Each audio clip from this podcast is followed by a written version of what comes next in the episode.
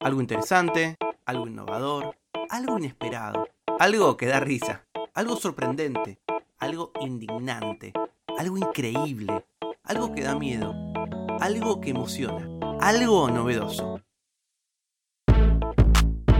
Algo que no sabías. Con Tomás Balmaceda. Antes de arrancar, les quiero contar una historia surgida de esta gran experiencia en la que se convirtió algo que no sabías. Me escribió hace algunos días Carola Piacelo y me dijo, Hoy en la mañana estaba escuchando tu podcast, algo que no sabías, la cola de dos caballos condicionó la carrera espacial estadounidense y me desbloqueaste un recuerdo.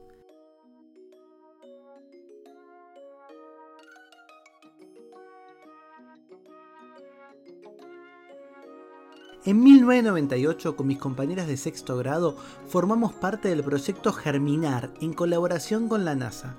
Iba al Instituto Ana María Janer. Mandaron semillas de diferentes vegetales al espacio y una vez que volvieron debíamos ver qué efectos habían tenido o no luego de estar unos tres meses en el transbordador espacial. Las hicimos germinar y después las plantamos en la huerta en el patio del colegio. Me parece que armamos alguna especie de registro. No sé qué habrá pasado después con ese trabajo. Te sumo un dato de color. El día que nos enteramos que íbamos a participar del proyecto, vino Sergio Lapegue, que en esa época era notero de Canal 13, y nos hizo la nota en el patio del colegio. Me acuerdo que fue toda una revolución tener a la televisión ahí. Todavía no sé cómo lo permitieron las monjas. Este fue mi mínimo aporte de mi experiencia de preadolescente. Concluye Carola. Carola, nada de mínimo. ¿Qué, dijimos cuando hicimos ese episodio sobre eh, cómo el culo de dos caballos condicionó la carrera espacial de los Estados Unidos? Debía haber más gente que participó de esos experimentos en esa alianza que tuvo la Argentina durante la carrera espacial y no estábamos equivocados. Muchísimas gracias Carola por su correo. Para mí, lo más lindo de Internet, yo sé muchos años, soy una persona grande, muchos años que estoy en Internet. Mi primer correo electrónico es del 96. Eh, la mayor parte de la gente que está escuchando esto, porque veo las estadísticas, no había nacido en el 96. Para mí lo más lindo de Internet, que tiene discursos de odio, que tiene bardo, que tiene fake news, que tiene desinformación. Lo más lindo es cuando se puede crear comunidad. Y este podcast lo está haciendo, así que Muchas, muchas gracias Carola. Y recuerden que recibo un montón de correos. Voy a poquito leyendo. Estos episodios se graban con algo de anticipación, con algo de antelación. Siempre en hola.tomasbalmaceda.com. Pero bueno, ahora vamos con algo que no sabías. Escapar de las arenas movedizas es más fácil de lo que parece. No sé si te pasó, pero la verdad es que hay una época en la vida de todas las personas en donde las arenas movedizas parecen que son la principal causa de muerte, es como un peligro que se acecha. Cada por tres hay un tweet que dice algo parecido a eso, y es verdad, uno de chico dice, mira si te agarran una, arena movediza, ¿no? Una persona que de golpe es chupada poquito a poquito, poquito a poquito por eh, el mismo suelo, grita desesperado, pide ayuda, la agonía continúa hasta que los gritos cesan y vas viendo de a poquito solamente la mano, la mano, la mano, la mano que sale hasta que no se puede ver más. Ahora, ¿es posible morir por arenas movedizas? Un loco, que lo bancamos, Daniel Engbar, realizó en la década del 80 una investigación al respecto para saber por qué era tan popular en las películas. Y él descubrió que solo en la década del 60, una de cada 35 producciones cinematográficas de Hollywood incluyeron al menos una escena con arenas movedizas. Y la verdad es que la lista, existe la entrada en Wikipedia, de películas que tienen arenas movedizas en alguna parte de la trama es extensísima. Pero, a pesar de esta popularidad en la gran pantalla, no hay mucha evidencia que eh, explique la dinámica del hundimiento y por qué mientras más te moves, más difícil es que puedas salvarte. Vamos a hablar un poquito acerca de eso. Las arenas movedizas constituyen como se imaginan, un fenómeno curioso, pero no funcionan como un pozo que te succiona para adentro. En realidad es lo que la ciencia conoce como hidrogel coloide, constituido por una mezcla de un material finamente granulado, generalmente arena, pero también podría ser barro, arcilla y agua.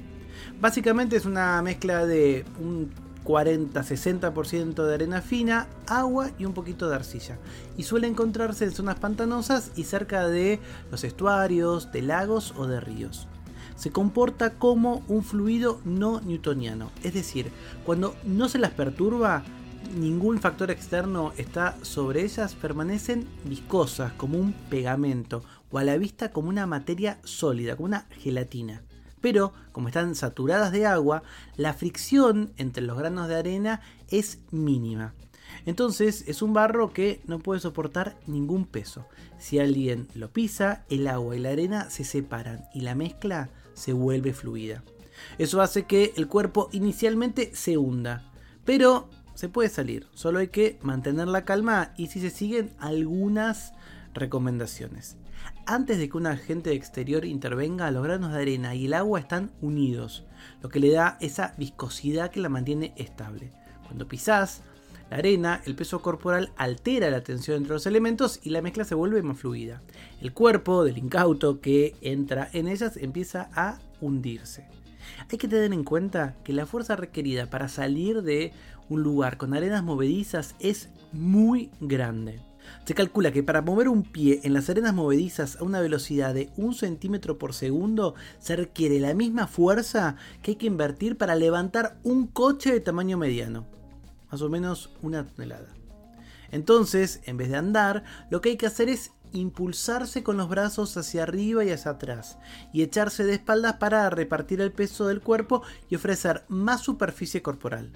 Así, el cuerpo, que es menos denso que la arena, flota. Luego hay que reptar y arrastrarse lentamente con la espalda hacia afuera. La mejor manera de prevenir una fatalidad es tener un celu a mano cargado y pedir ayuda. Mientras esperás, mueve las piernas para que las arenas movedizas sean más fluidas y trata de encontrar una manera de sentarte en ellas, porque eso va a aumentar la cantidad de tu cuerpo en la superficie. Se pueden encontrar arenas movedizas en casi todo el mundo mientras haya condiciones adecuadas, pero son muy difíciles. Puede haber incluso arenas movedizas secas en lugares como los desiertos o, eh, por ejemplo, en el espacio. De hecho, esto es cierto y lo conectamos con la historia que estuvimos escuchando de Carola al inicio de este episodio. La arena movediza seca se consideró un peligro potencial durante las misiones de Apolo, porque tranquilamente podrían existir en la Luna o incluso en Marte. Y aunque las arenas movedizas no son súper populares, tan fáciles de encontrar, sí te puedes encontrar con el efecto arena movediza, generalmente donde en silos, silos llenos de granos. En 2002, un hombre durante la noche cayó en un almacén de granos en una granja de Alemania. Para cuando los bomberos llegaron a detectar en cuál de los ocho tanques se encontraba el desafortunado, que pudo por suerte hablar por teléfono, el grano le llegaba hasta las axilas y continuaba succionándolo cada vez que exhalaba, el volumen de su pecho se reducía y en ese pequeño espacio que dejaba el cuerpo era rápidamente ocupado por granos, lo cual hacía que progresivamente se le hiciera más y más difícil respirar. Un doctor fue transportado por una cuerda hasta donde se encontraba el hombre, cargado por oxígeno y un arnés, que fue colocado alrededor del pecho de la víctima. Pero el individuo empezó a sufrir grandes dolores de pecho y empezó a mover los granos. El doctor experimentó entonces un ataque de asma producido por el polvo que generaba el tanque. Pero, por suerte, los bomberos tuvieron una brillante idea. Colocaron un cilindro sobre el cuerpo del hombre. Luego utilizaron una aspiradora industrial para succionar los granos, de manera que no continuaran presionando el cuerpo de la víctima. Y así lograron salvarlo. Así que bueno, si caes en, una, en un pozo con arena movediza húmeda, mueve tu pierna un poquito al fin de empujar el agua hacia la arena que se encuentra a tu alrededor y de esta manera vas a hacer que se vuelva a licuar. La idea es mantenerte lo más calmado posible. Sí, es cierto, es más fácil decirlo que hacerlo. Recostarte de espaldas, extendiendo cuanto puedas para que el peso de tu cuerpo se distribuya lo más posible. Luego tenés que esperar que tu cuerpo flote y alguien te venga a rescatar. ¿Por qué? Esto es algo que no sabías. Escapar de las arenas movedizas es más fácil de lo que parece. Para hacer este episodio usé un artículo de la BBC, realmente puedes ahogarte en arenas movedizas, y un artículo de muy interesante escrito por Luis Otero y Sala Romero, ¿se puede escapar de las arenas movedizas? Si sabes de algo que el resto de los mortales no sabemos y podría salvarnos la vida, me lo puedes contar en hola.tomasbalmaceda.com. Algo que no sabías es una producción de Blick Studios. Idea y realización, Tomás Balmaceda. Edición y tratamiento del sonido, Andrea Kukier. Música original, Vlad Gluschenko. Nos vemos mañana con algo que no sabías.